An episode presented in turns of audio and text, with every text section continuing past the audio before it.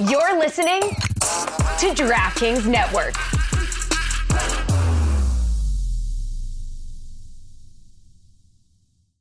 What's up, everybody? Welcome back to Journeyman. And today I am joined by Twitter legend Dragonfly Jonez and movie star Juju Gotti. We talk Beast Brackets, the Johnny Manziel documentary, and Michael Oher getting blindsided, plus so much more. Let's get it. Who are these guys? It's my theme music. Every good hero should have some. This is an institution of learning, ladies and gentlemen. If you can't control it, how can you teach? Discipline is not the enemy of enthusiasm.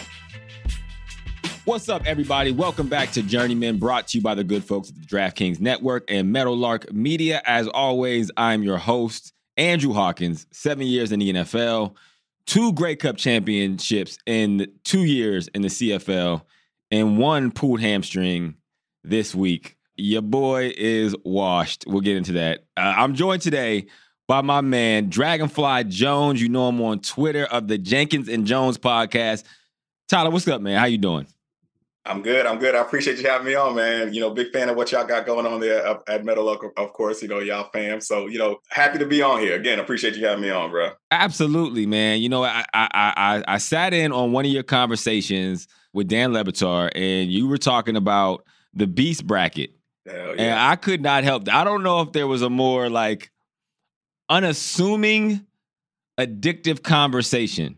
Because I'm not like an animal person by any stretch of the imagination. But as y'all were talking about it, and you know, I'm not going to tease. Actually, you, you tell uh, the journeyman viewers what the beast bracket is. All right. So basically, you know, it's something that that came about because there's absolutely nothing to talk about in the summer. Absolutely. Like, you know what I'm saying? So, yeah. So, you know, we had this this hypothetical animal fight tournament kind of in the format of, of March Madness. But, you know, the um the unique thing about what we had here was we had a catch weight here, right? Like so in combat sports, you know, boxing, MMA, there's always weight classes. So we were like, you know, the thing that's missing from these animal discussions is, you know, weight classes, right? Uh-huh. Like because of course a lion you know will will maul a wolf one on one, right? Of course. But if you get four 250 pound lions and 10 100 pound wolves at the catch weight of a thousand pounds, like we had for this, then we got ourselves a conversation, right? Like that's a legit fight right Yep. there. So yeah, so you know, we we um you know we doing the catch weight stipulation. So we had all combinations of animals weighing up, uh, you know, against a thousand pounds facing off against each other, which which led to some unique combinations. And you know, sometimes you'd have one big boy like one, you know, one thousand pound polar bear, or you know, a bunch of little guys like two hundred five pound roosters. you know what I'm saying? So, so, so and um, you know, we opened it up to, to to the Twitter polls. You know, the Twitter people, um, you know, uh, picked who they wanted to advance. You know, in certain matchups, uh, we had an online pick'em contest that had like twenty seven hundred people who Uh-huh. entered it. Um, and, and yeah, and, and, and so, you know, the people spoke. Um, the, the eight ja- the eight 125 pound Jaguars were eventually crowned the champs. And, you know, I think that's a good uh, choice right there. I, I, I think that that is a solid, you know, um, um, contender right there for best fucking, you know, combination of animal How- brawlers. How many in- in the Jaguars was it? Eight. Eight, Eight, uh, 125 pounds. Eight 125 Jags. You know what? Yeah, when I was and the hit- championship match was against two 500 pound tigers. So Okay. Two 500 pound tigers. Yeah, I like that. I think I think I think someone who got snubbed in it. I think I heard you say it was 25 Wolverines. yes, that, that they were good enough to win it all, bro. I think they should have won 25 it all, bro. Wolverines? I think I Yeah. think they got hosed. we, Because I, might, we might need to do a recount. we man. I think we got to do a recount. I think you should redo the bracket and just have like real life animal experts on there to really make the determine. This might be a, a whole docu series. Meadowlark, I'm I'm giving y'all a layup here. This is a whole docu series that you're letting just slip through your fingers. We should be we should be knee deep in development on this. But the Wolverines, the. I always say like in football because I say it on this show all the time. Size isn't scary. Speed is scary. Right. And if you have the combination of size and speed, you're the scariest. To your point about lions and tigers and all of that. But 25 Wolverines, as vicious as they are, is a is a that's the next level scare, next level scary shit. Next level, though. Yes, because you know something that we always had in in, in, in our arguments is like you got to look at strength of schedule here, and Uh-huh. strength of schedule is basically you know what animals does this animal prey on, does this animal fight on in the wild, right? Uh-huh. And a, a forty pound Wolverine can take down like a fucking thousand pound bison, Mm. right? There's been stories of, of a Wolverine who snuck into a polar bear's enclosure in the zoo and killed the polar bear, right? Like so, the strength of schedule with those animal, dudes man. is ridiculous, right? These guys are going to, you know, Tuscaloosa and getting road wins and shit. You know what I'm saying? I think I, the Wolverine might be the animal I identify with most. That's that's my kind of style, bro. Just Yeah. unassuming, walk in, and I, I came I came for a problem. That's what I'm here for. What animal do you think you identify most with of all the animals in the bracket? You know, I, I I'd say you know going back to the roosters, I might be a rooster, bro. Like, might be a like, rooster? I, I feel like roosters are fearless. You know what I'm saying? Okay, A little too fearless at times, right? Yeah. Like sometimes you know they bite off more than they can chew, and and, and it doesn't you know wind up great for them. But but I might be a rooster, bro. I and we did athlete com- comparisons, you know, to to, uh, to these animals as well, in like the scout reports. And Manny Pacquiao okay. rooster there. So Okay. you know. All right. So what? uh, Our first topic. We're gonna, we're gonna get into a little bit of sports documentaries. We're gonna try to go through this quick in this first segment. But have you had the opportunity to watch the Johnny Manziel documentary on Netflix? I did, I did. What's did your- you? What's your What's your first takeaway from what you saw? Um, I think we need to preface it because you know I think all of us come into this with with baseline and even extended knowledge about Johnny Manziel. So, um, the thing about Johnny Manziel with me personally is he is the wrongest I've possibly ever been about an NFL prospect. Bro. Wow, you're in that you're in Like- that side of camp, huh? Yeah, yeah, because Okay, I'm gonna change your mind about that by the end of this conversation. But go ahead. Okay. I'll okay. let you so, rock. um, because you know, um, coming in, you know, there were doubts about Johnny Manziel, which is why I don't know about if you can necessarily call him a bust because you know people were saying he is not going to succeed at the next level because of these things, right? Right. And the three major gripes with him were, you know, he was undersized, Mhm. right? The other one was his mechanics, and then there Mhm. was like his off the field antics. Yeah. And That's the big. I will give you the rundown of why I, I so wrongly disagreed with all those gripes, right? Right. So um the first gripe was height. You know, he was undersized. And you got to keep in mind this was 2014, right? So like like two of the top five QBs in the league were undersized at that time, right? So I was like, why are we still doing this undersized thing to knock against quarterbacks when we've got, you know, Drew Brees and Russell Wilson out here it? course. You know what I'm Yep. saying? Um, second gripe, you know, as I mentioned, was his mechanics.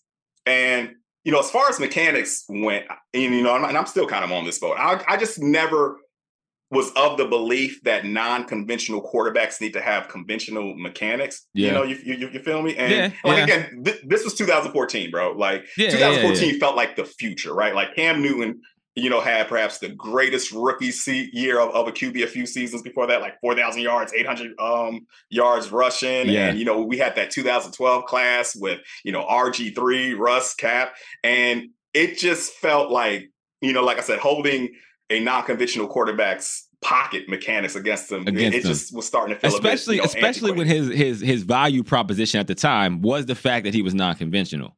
Like Right. that was the thing he brought to the table. So to hold him to that standard when he doesn't check any of the other boxes is ridiculous. You're you're holding him to rules Right. of a game he doesn't play. So I'm with you 100%. I want to hear this third one of how did you get past all the off-field stuff of everything you had heard?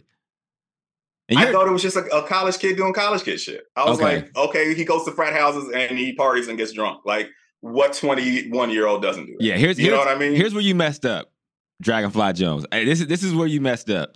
Is because yeah. if it starts to bubble up, and it's, we gonna call a spade a spade for a white quarterback in Texas. If it starts to bubble up a little bit past outside of that bubble, you know it's probably a real problem, Mm-hmm. right? Like, because they uh, uh, if it was just innocent college kid stuff. They probably would have kept it under wraps a little bit better than what they could, but they honestly couldn't contain it to where everyone in the country knew what time it was. Yeah. Right? Yeah. Yeah. And, That's and, know, like hindsight. I, said- didn't know it at the time. I don't want to make it seem like I was I was in front of the curve. I was not. I was team Johnny Manziel through and through.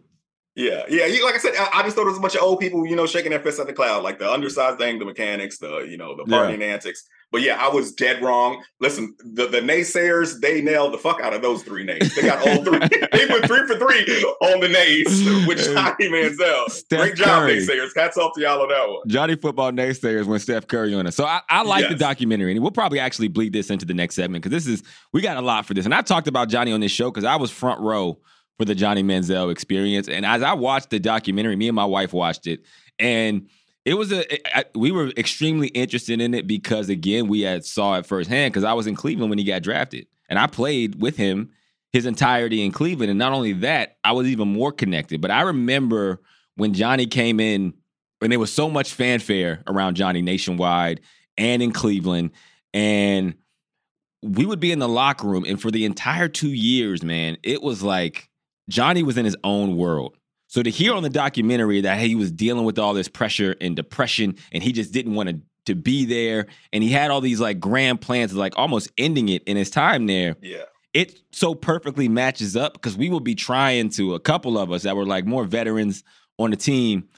We would be trying to engage him, and he literally wouldn't say a word to anybody in the locker room. Not like purposely, but you could just tell he was he was dealing with stuff. And when people talk about Johnny Manziel, you know, it's like Josh Gordon had substance abuse problems, right? And and and him and Johnny were there at the same time. But when you look at Josh, and I've had family that uh, you know I come from the areas where substance abuse happens, um, and you know, like okay, this is something he doesn't have under control. Johnny's felt like he was in search of something. Like you didn't look at Johnny and the way he was acting and say like, "Oh man, this guy is trying to fake it," or like present as if he's not doing these things. He was very clearly in a state of depression. Like his mentals Yeah. weren't there. It was it was way too big for him. It felt like he was running from something. And you had players on the team who were like, they were, oh man, they were so addicted to the fame of Johnny Football. Like we all thought, okay, this we'll see what, if he can come in and really do what he says and people think he can.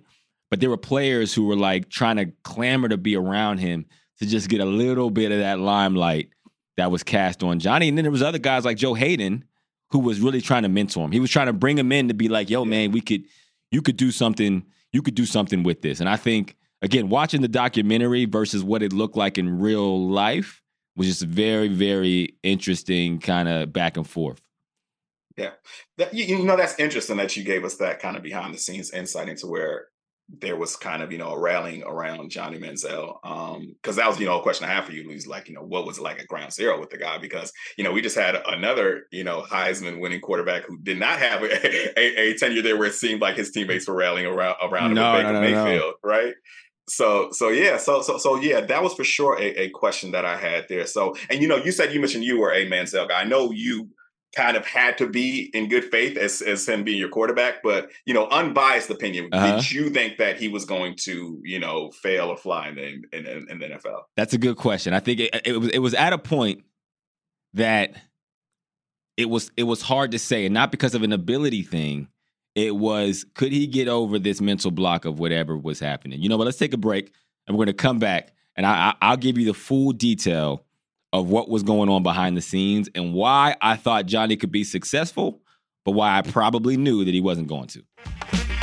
Drop the bass. DJ. Welcome back to Journeyman. We're joined by Dragonfly Jonez, and we're talking Johnny Manziel documentary on Netflix. Before we took the break, Tyler, you asked me about like what I thought Johnny Manziel was going to be when he came, like Right. as a pro. Now we would be in meetings every week, and he would be asleep. This is a first round draft pick. He would be asleep in the front row. Like you could fall asleep in the meetings, and you're trying to hide it. So in the documentary, he talks about how he was trying to do everything in his power to get out of the situation that he was in because it just it was too big for him. And that's crazy because I would look down and we would see him sleep in the corner of the room in front of the offensive coordinator, in front of the head coach. They would act like they didn't see him, but it was so very clear that he was trying to show he did not give a damn. Now, in the documentary, his agent, Erik Burkhardt, talks about how they can contract this whole like from the pre-draft to going radio silent then to after the draft and he was doing everything in his power to give this kid a chance to kind of turn the leaf. And so i actually got really cool with eric in that time. He was his agent. And what i was is i was kind of eric's eyes and ears on the ground with johnny manziel. And so i would like let him know yo this is what's going on. This is what johnny has going and i was like kind of looking out for johnny in cleveland and Erik was very appreciative of that. Now, I didn't know the lengths that EB was going through to try to keep him in the game, but because he was so appreciative, he actually introduced me to Maverick Carter. And that's how I met Mav and eventually interned and worked there and still work with him today for like the last seven years. And that's how I actually got that connection because I helped him out with Johnny. But what was crazy, Tyler, it was that it was weird to be in a documentary and know that you're in the middle of a, a future doc. Like this documentary, I think that's why I didn't like wasn't so excited about it because in the middle of it, I remember there was a what was the name of that documentary about the USC quarterback? Do you remember Um, the thirty for thirty, the thirty for thirty? Uh, Marinovich, Rise of Troy or something like that. something where it was like this this this this dad like was basically like groomed this this kid to be the best quarterback, and he became it in USC. Oh, you talking about um the the, the Tom Marinovich one? the Todd Marinovich one. yeah. That was like big at the time. It was like not too old, maybe a couple years. And when Johnny was there, we would all reference that doc, and we were like, Wow. be like, "Damn, bro, it's crazy." Like, we all knew that we were watching this documentary happen in real time, like the Johnny, and we all knew it was going to be called Johnny Football. Like that's the name of the documentary. Here we are, a decade later, Mhm. and it actually it actually comes through. So it was weird to know you're in the middle of a documentary while it's happening. The thing I think the documentary missed on. Well, before I get to there, you talked about what you thought Johnny was as a player. What did you think, like, as from a fan perspective, like, what did you think of all the off the field stuff? Because it wasn't crazy to me, but I would imagine it was it was new information to you as you're watching a documentary. Yeah, um, you know, I, I think a huge takeaway here that I haven't heard a lot of people, I don't think I've heard anyone kind of mention is we don't get this documentary without the recent NIL legalization, right? Mm, Because these dudes admitted to everything. everything stuff we didn't you know. know, Right, right, and, and and it was a bit shocking, but I'm guessing obviously the NCAA can't retroactively punish you for something that's no longer illegal. So I don't think that there's any way this doc even gets made if Manziel's Heisman, you know, was in danger of being repossessed. Because, bro, these dudes, Manziel and, and his friend Nate, admitted to lying to the NCAA during the NCAA investigation about improper funds received and, and shit, bro. Like that was was kind of a takeaway here. Like without the NIL shit, we never get this documentary. At least that part, at least. Yeah, he was getting money too. That's it. I- Yeah, he was getting out, dog. cashed out. You know what? And this is taking a very serious tone that I don't like. So we gotta we, we gotta call it for what it is too. They didn't mention this. They talked about the hype. I don't think they did a good enough job building up the hype that was around Johnny Manziel. And why? He was white Yeah. Vic, bro. That's why they Yeah. loved him. It wasn't because he was a good quarterback and he had wins. It was because we had never seen a white mobile quarterback doing the, the shit that we see mobile Yes. quarterbacks do. And everyone start, oh, we was gas, bro. It wasn't yes. just white people, black people. Every we it was like, yo, this is crazy. He's out Yeah. here really saucing people up. Right, right. Drake made a draft Drake- track for him and Andrew Wiggins, right? Drake ain't making no uh tr- I'm trying to think of another good Texas. Like Ryan Mallett wasn't getting no Drake references, bro. right? Blake Bortles, the Blake number one QB Bortles. taken in that draft, was not getting Drake. He track, wasn't bro. getting Drake. That that wasn't the cool of it. It was like, Yeah. yo, this dude is running around spin moving. I've never seen a white guy spin Right. move and and flick the wrist the way that Johnny Manziel was. A- absolutely. You, you know, building to what you're saying and kind of tying it back to the NIL thing. I remember there was a conversation on Twitter about what past athlete would have made the most NIL money, and my vote was Johnny Manziel for the same reason you said. Yeah. A white boy with swag, right? Mhm. Like that. You're printing money once you get that. You know, Yeah. what I mean? Uh, and you got to be good at what you do, of course. And he was incredible in college. And like I said, he he had that white boy. You know, he was a white boy with the swag, and Yeah. and that is is marketing gold right there. It was. And that was honestly, Baker Mayfield, to your reference, he tried to follow the same path. Yeah, He- I mean, the, they the, the, called him- The sauce wasn't the same. The sauce You wasn't know, the that same. season it wasn't the same paper. After a while, tried. we saw through it. But when he was dug in and the videos Yeah. going viral, it was like, oh, okay. And he ended up being, I mean, people people have called him sober Johnny. I'm not saying it was me. Johnny. I have not said that, but that has been a reference that I've saw on Twitter. They So- call that man Shirley Temple Manziel. They call him Shirley Temple Manziel. But Johnny was good though too. He wasn't like I remember like having a conversation. I was playing with the Bengals. This is before he got drafted. Zac Robinson, who is now the Rams pass game coordinator, Andy Dalton, and Greg McElroy, who's like the lead college football analyst. They all were like, "Oh no, Johnny Manziel is going to take the league over. He does things that you cannot teach a quarterback. His feel for the game, his vision, his instinct, all of that to watch the documentary and realize he was just out there winging it. So that tells you he was special. You're right. Like you are a first round NFL quarterback and you never watch film. Like, bro, oh, he's man. not lying, my boy. Yeah, yeah. that's wild. You said, yeah, you said he was, he was, He he was in there not catching lying. up on Z's. That's Bruh. crazy. The coach called me. Oh, A question, a question I have for you, and a Go ahead. reason why I thought that you know Manziel was going to work was you know I was a Washington fan in a, in a former life, so I was familiar with the with the miracle worker that Kyle Shanahan could be kind of even before you know everybody Yeah. got hit to that. Uh-huh. Um, so you know, Kyle Shanahan was there. I thought that you know, I just saw what he did with RG three. I saw how he had the world food with Kirk Cousins, and I was like, yo, you know, he's going to work some magic with Manziel. But then he left like after Manziel's first year, right? Like Yeah. so, so, so how how how were the how were the vibes in the locker room when Shanahan left? And, you know, of course, and, and seeing that, like, bro, if anyone could maybe save Johnny, it's this guy, and he's on his way out. I'll tell you right now, Shanahan owes me at least $10 million. At That's- least 10 million. Shanahan and Mike McDaniel, between the two of them, who is now the head coach of the, of the Dolphins, they owe me $10 million. Had they not left, I would have signed another deal for at least 15 to 20 million dollars, and I probably would have seen 10 million of it because that's how the league works.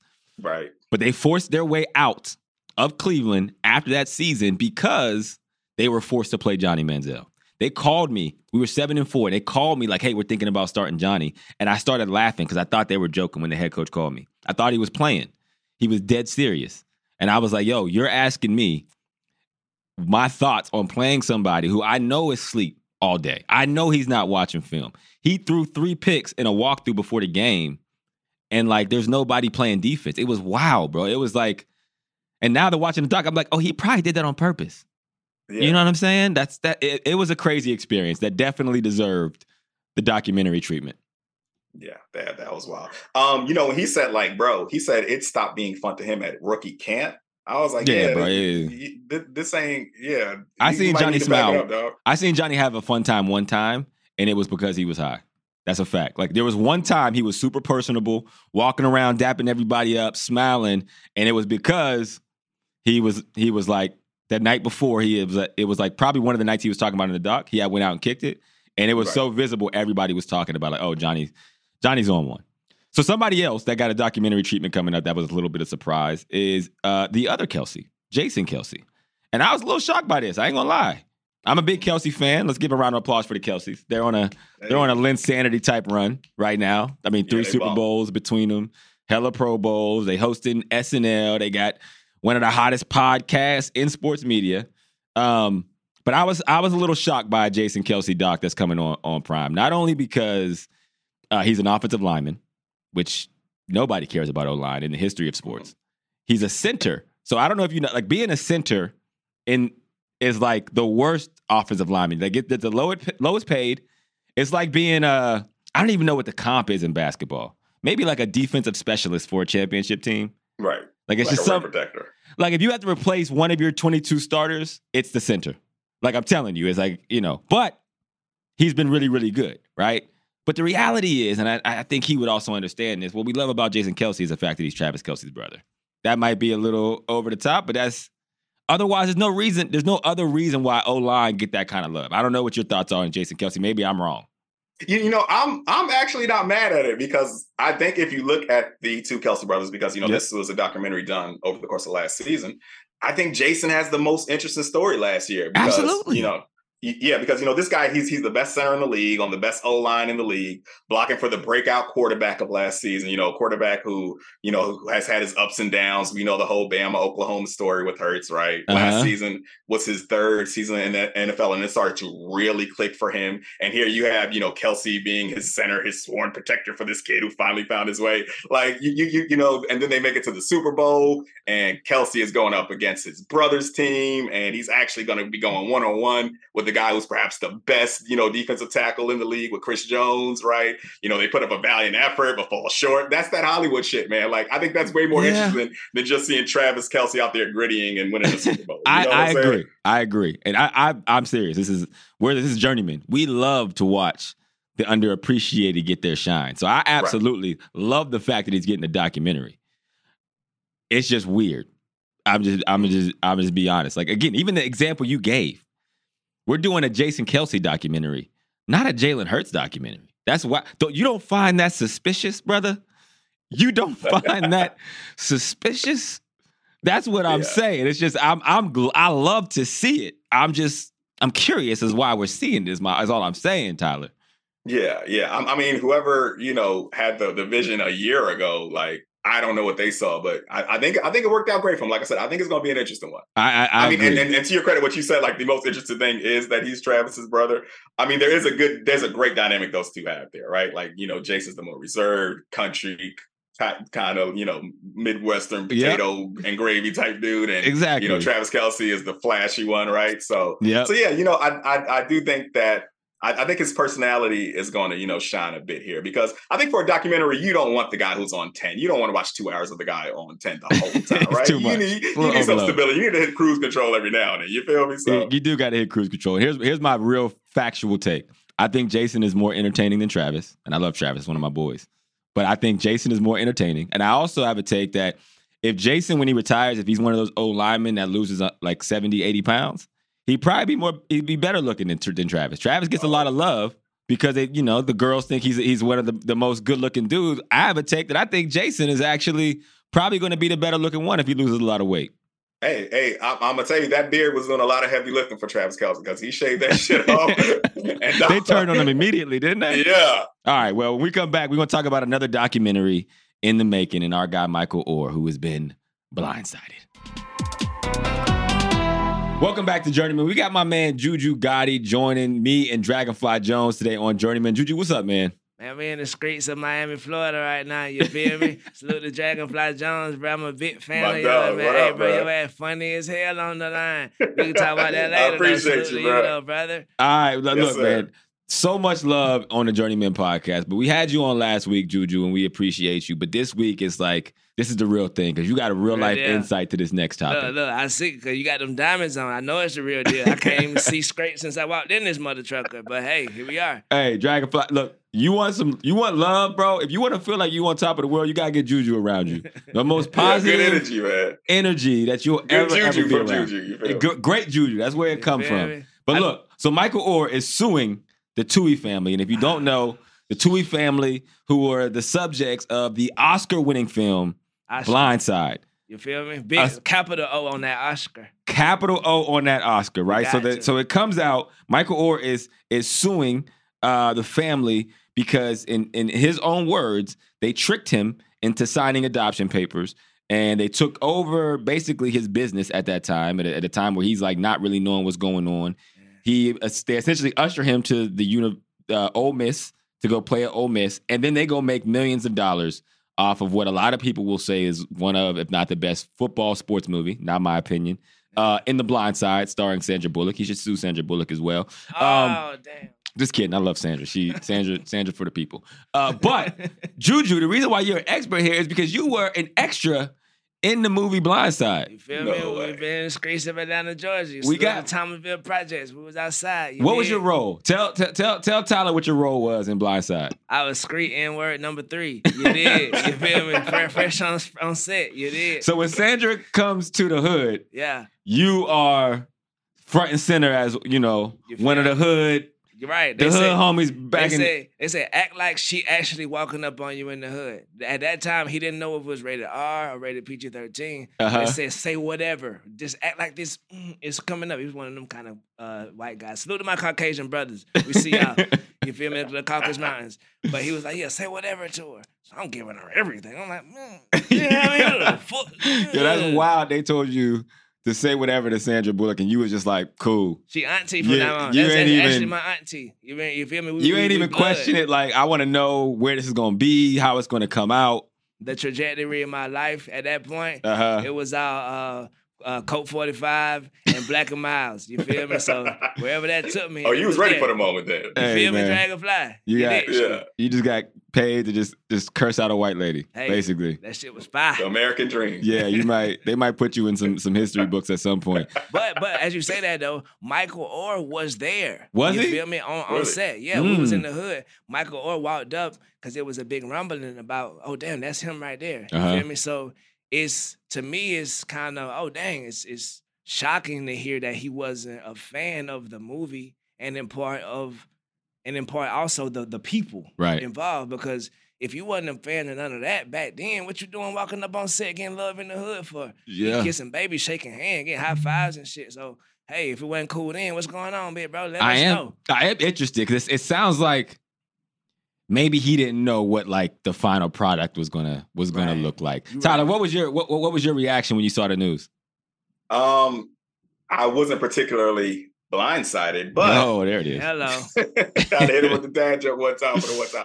But um, I will say this: I, I always felt like it was a lot of cat in it because So it much felt like a movie, you know, that was kind of put together by white people who really do not deal with black people in, in any meaningful capacity. Um, but you know, I thought it was cap in in a lot of the shit, like like when homie said he never had his own bed before, or when she just found him walking the down one. the streets on Thanksgiving and all, you know, all that type of That was the one for Hallmark everybody. movie shit. But I did not think that that they were, you know, exploiting a homie, extorting him or, or, or what have you. I did not think that they was, you know, cashing out and, and robbing that man for millions. I did not see that part. Though. You know, I, I I I knew it was fishy. Well, I never liked the movie. I'll be honest with you. I thought. Bro. I, I mean, I think you're. I th- I think your role, Juju. Bro, I gave was it all I had type shit. I feel like you should have won an Oscar. Absolutely, that would for two yeah, seconds of justice for acting. Juju, I don't know if I've ever seen you, somebody put a performance together like that. Thank but you, if I'm being honest, I hated that movie Mm. for the same reasons you just said, Tyler. And what's funny is my brother, who also played in the NFL for nine years, he went to go see it with his kids, Mm. his five kids, and the part where they said, "I've never had one of these before." What? You never had a room, a bed? He Come on, he dog. stood up It's your and he made his kids stand up. His son actually went to go play football at Penn State. Yeah. But they they they all stood up and they walked out of the theater. Oh. He took his kids out of the theater and they never finished the movie. That They ain't see my dog Juju's part enough. they ain't Right, even that's they ain't even get the I ain't gonna Juju's part. you. They hit my heart when he said, "Uh, "What? A bed." I said, "Oh no." yeah, bro. So I, I wasn't surprised, but what raised some red flags to me when I when I would play against Michael Oher, and this is like around the time he was obviously with the Ravens. So after the game, I remember like we were shaking hands, and I was like, "Yo, congrats on the movie," and I hadn't seen it at that point.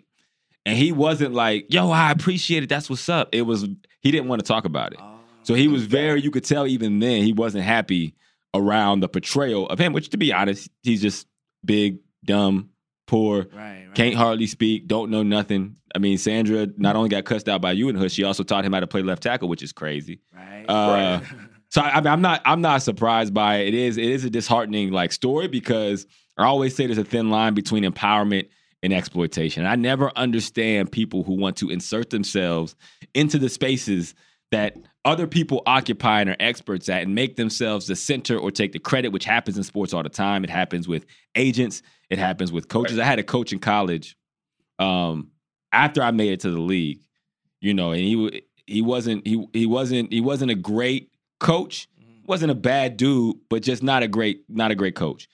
And he he, he told me he said, you know, I've, I've always tried to be a father figure to you, and I'm like, what the hell are you talking about? I got a dad, Right. bro. Get get like, what is your obsession with trying to make yourself a part of a story that you're not in? That that's what's crazy to me about the the Michael Oher situation. Yeah.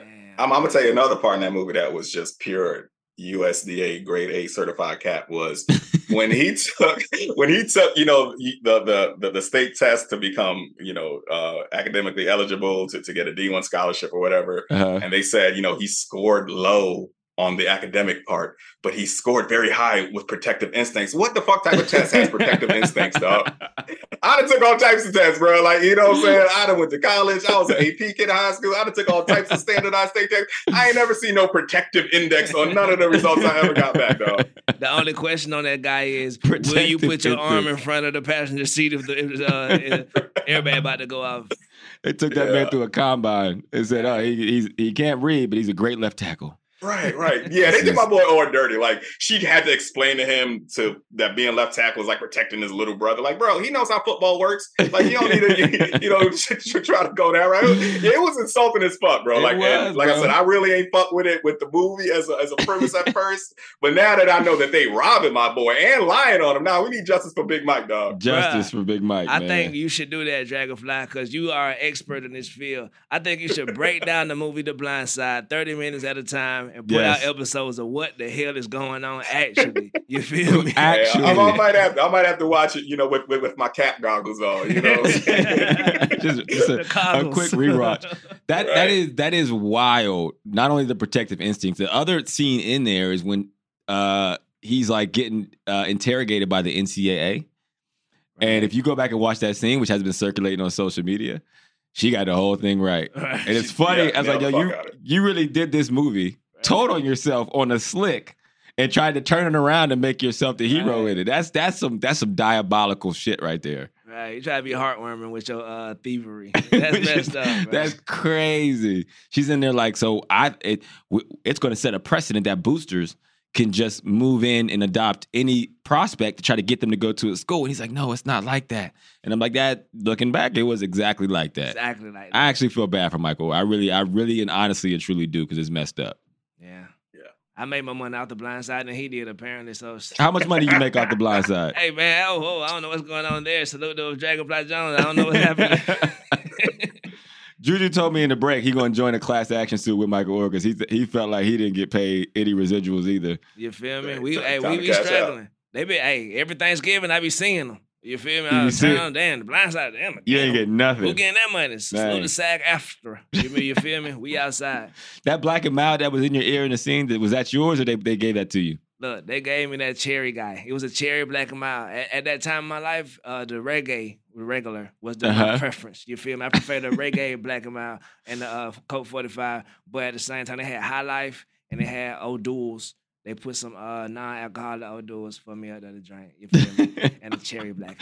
You O'Doul's in the hood? O'Doul's, What, what right. hood was this? That's what I'm saying. It was Thomasville Projects. It was the hood, the young LA. Salute it back in the day, young. You might it might be before your time, but young LA, that was his projects, and it was all out there. It was a big deal. Salute to Auntie Sandy, man. I got your back forever, sis. Oh, oh my gosh, Tyler, when you when you're when you're seeing this news now, obviously we all knew. I don't want to say we all knew, but I think it does undo like on this show and especially Juju. Juju has obviously an affinity for Blindside, that's that's natural. You're in the movie, I get it, Ju.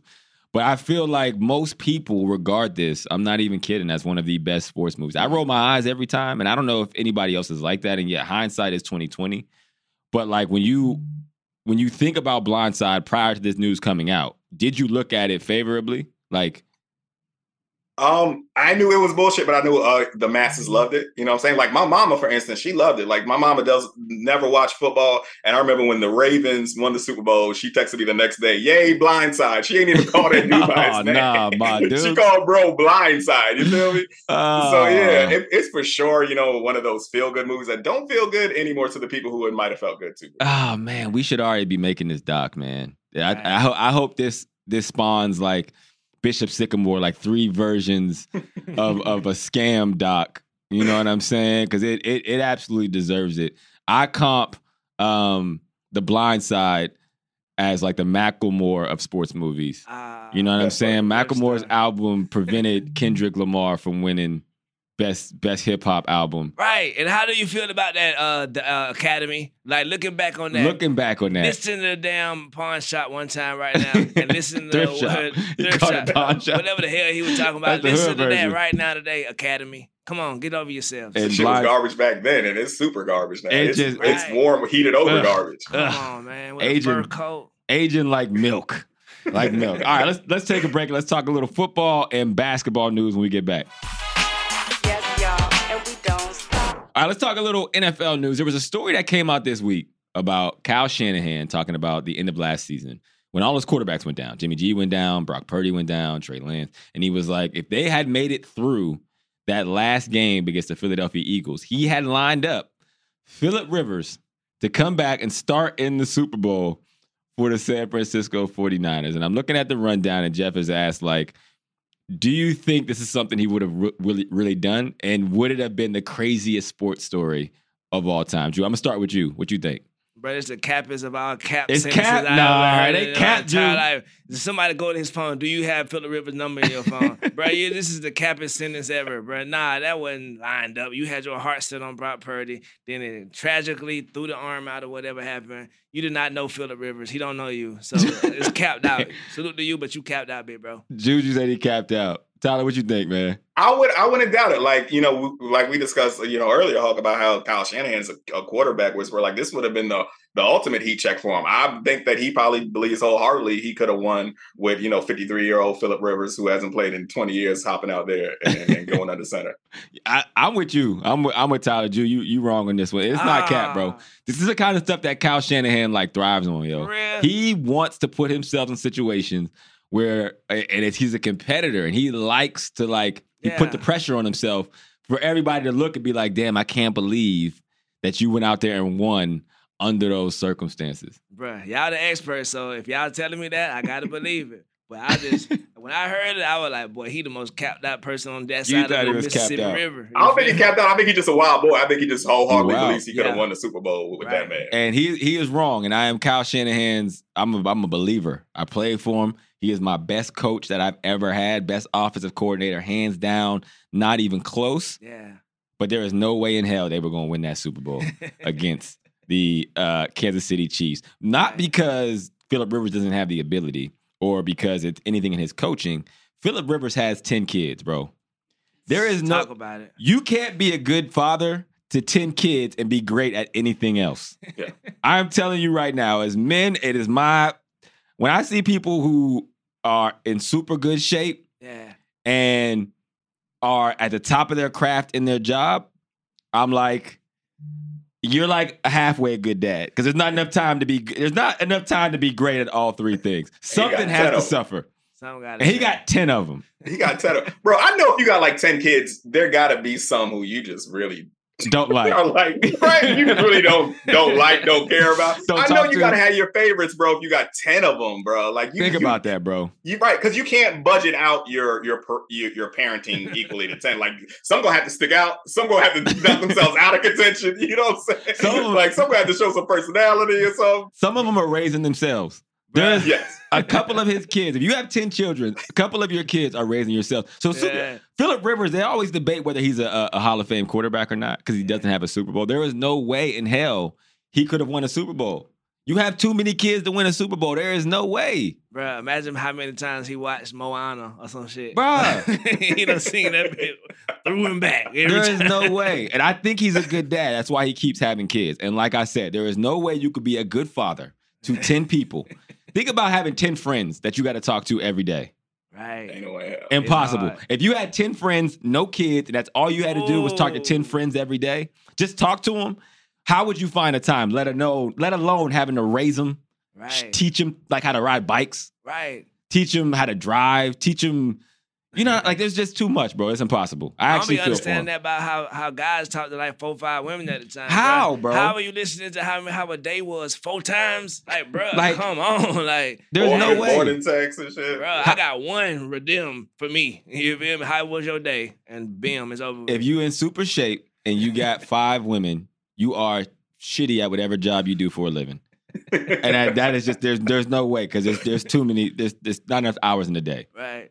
Speaking about being shitty at your job, uh, Saints kicker, uh, and that's a bad segue because he wasn't shitty. But the shitty part is that he kicked the game-winning field goal and he kept being mistaken as a fan because he looks like he's 12, and so he was stopped coming into the stadium Damn. um, and asked for his credential. And even afterwards, he was going out of the player's exit Yeah. and he was still stopped and almost kicked out, which I identify with, man, because I'm 5'7.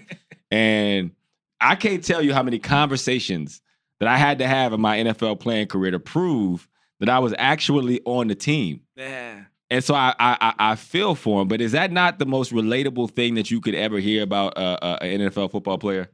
Bro, that's messed up, bro. I, if I was him, I would have got tough about four, five security guards. Like I been told, hey, bro, remember me, remember this face. This that face you're gonna see. You fired tomorrow. Watch. Ah, I ain't even man. finna, I'm not finna be winning football games for the Kansas City Chief organization and not being allowed to go places in here. I'm so sorry, You're not uh, doing it. Mr. Whoever owned this, but uh, what's his name, Mr. Hunt, whoever. I'm gonna need you to got. I'm gonna clean clean this up, bit, bro, before I do it. Because I know Before how I clean it up. clean them up. I, I think uh, kicker is like the I, it's a it's a it's a bad position to play. If you want to get no start respect, dog. no respect, no, No respect. respect. It's like, Like I, re- I remember when the when the Urban Meyer bombshell dropped with how shitty he was at Jacksonville, and they were talking about how he would just run up on the kicker and just kick the shit out of him. like the kicker's the one dude on the on the whole football team, that whole 53 man roster that Urban Meyer put hands and feet on, dog. He's like, you know, I'm just gonna kick you for no other reason except for the fact that you're a kicker. Kickers get no respect, so much so that Justin Tucker,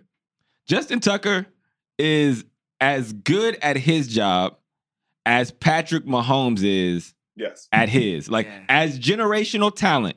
And there was video of him hitting like a 80 yard field goal in pregame. He goes in the game, pre preseason game, hits a 60 yarder, and nobody cares. Generational Right. talent that nobody gives a damn about.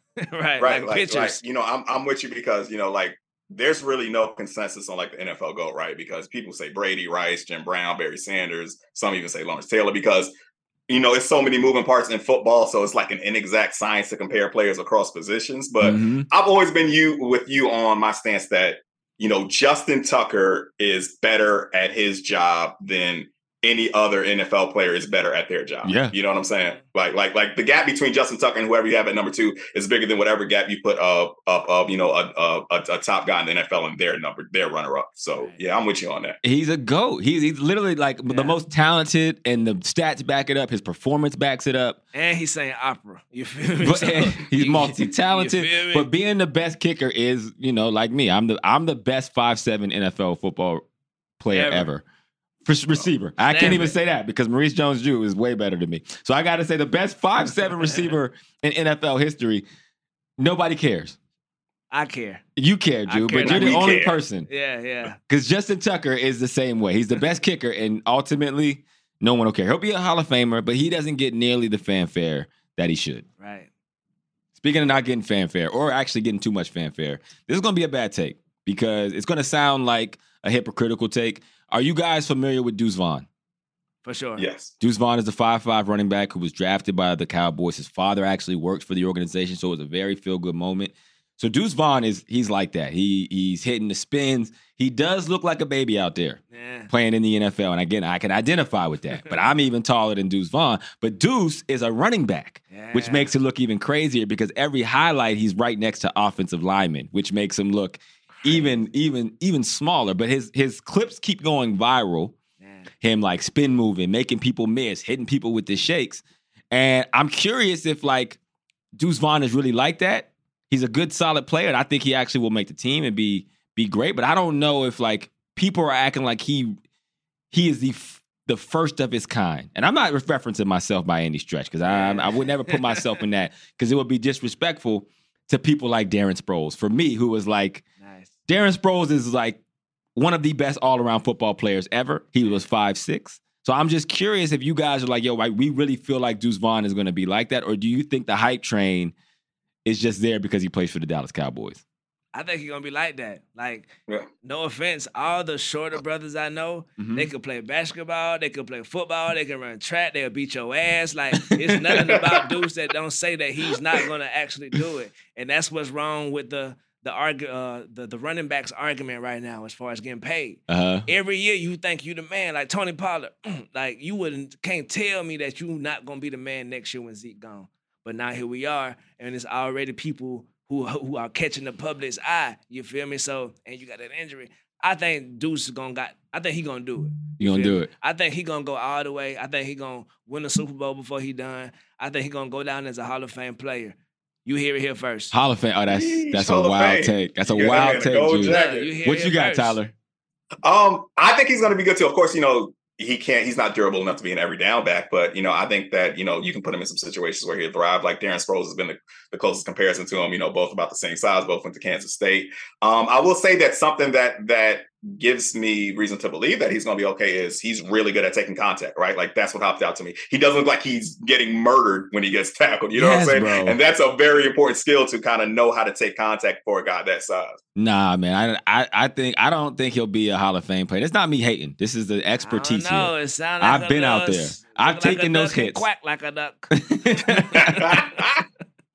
what I'm saying is, I think you made a good point, Tyler. The way he falls, the way he gets hit, Yeah. because he gets hit too much. Like I could, I could prevent being hit because I'm, I played a slot. Yeah. And Darren Sproles, he actually was really good at that. And I would say, I, I would encourage you to go watch the way Darren Sproles would take hits versus Okay. Deuce. And Deuce is still learning, so we'll give him a lot a chance to do that. But I don't know. I just feel like it's disrespectful to the Maurice Jones Drews of the world and the Darren Sproles, who have honestly, I mean, these are guys that have 10, 15,000 yards yeah. in their career, and we're acting like we've never seen this before when we have. Right. That's right. that's all I'm saying, Joe. Look, and I take my my protocols from you, and I respect you. So hey, big bro told me it's, it's a different way. I gotta believe it. I feel like it's a hype train. You feel like Dak Prescott is a hype? We- While we talking about the Cowboys, I feel like people are harder on Dak because he plays for the Cowboys. Yeah, you're right. He's America's quarterback. Hey, you America's quarterback. Go go USA, goddamn. Like, let's do it. Let's see it. So we can't be too hard on him. Like, hey, y'all, and then them boys don't win nothing. Like, so No. salute to Dakota. Uh, What what is your take on on A Rod Tyler? Um, you know, I think he doesn't get the criticism that Dak does, but I think that you know, the the quarterback of the Dallas Cowboys. I think that's perhaps the single most scrutinized position in all of American sports, right? Like, you know, people give the Cowboys fans for you know shit for saying that they're America's team, but for one, they do have the biggest following of any NFL team, and you know, they're they're a washed up franchise who's like, you know, mm. sadly and pathetically clinging to the glory days of the past and hoping one day they, they pull it all together. That's American as hell, bro. Like y'all are America's team, right? Right? Like, y'all a bunch of losers, but then they played a sense of self worth, bro. Ain't nothing ah. more American than that. Dang, man, you just completely described my pulled hamstring situation that we talked about to open the show perfectly to end this thing. Just real quick, Drew. I went out there and run some routes with my son. I ran one route. He told me my, my brakes look a little slow, so I tried to really turn it up on him. Ah. And I pulled my damn hamstring, and I've been limping around ever since. Oh my God.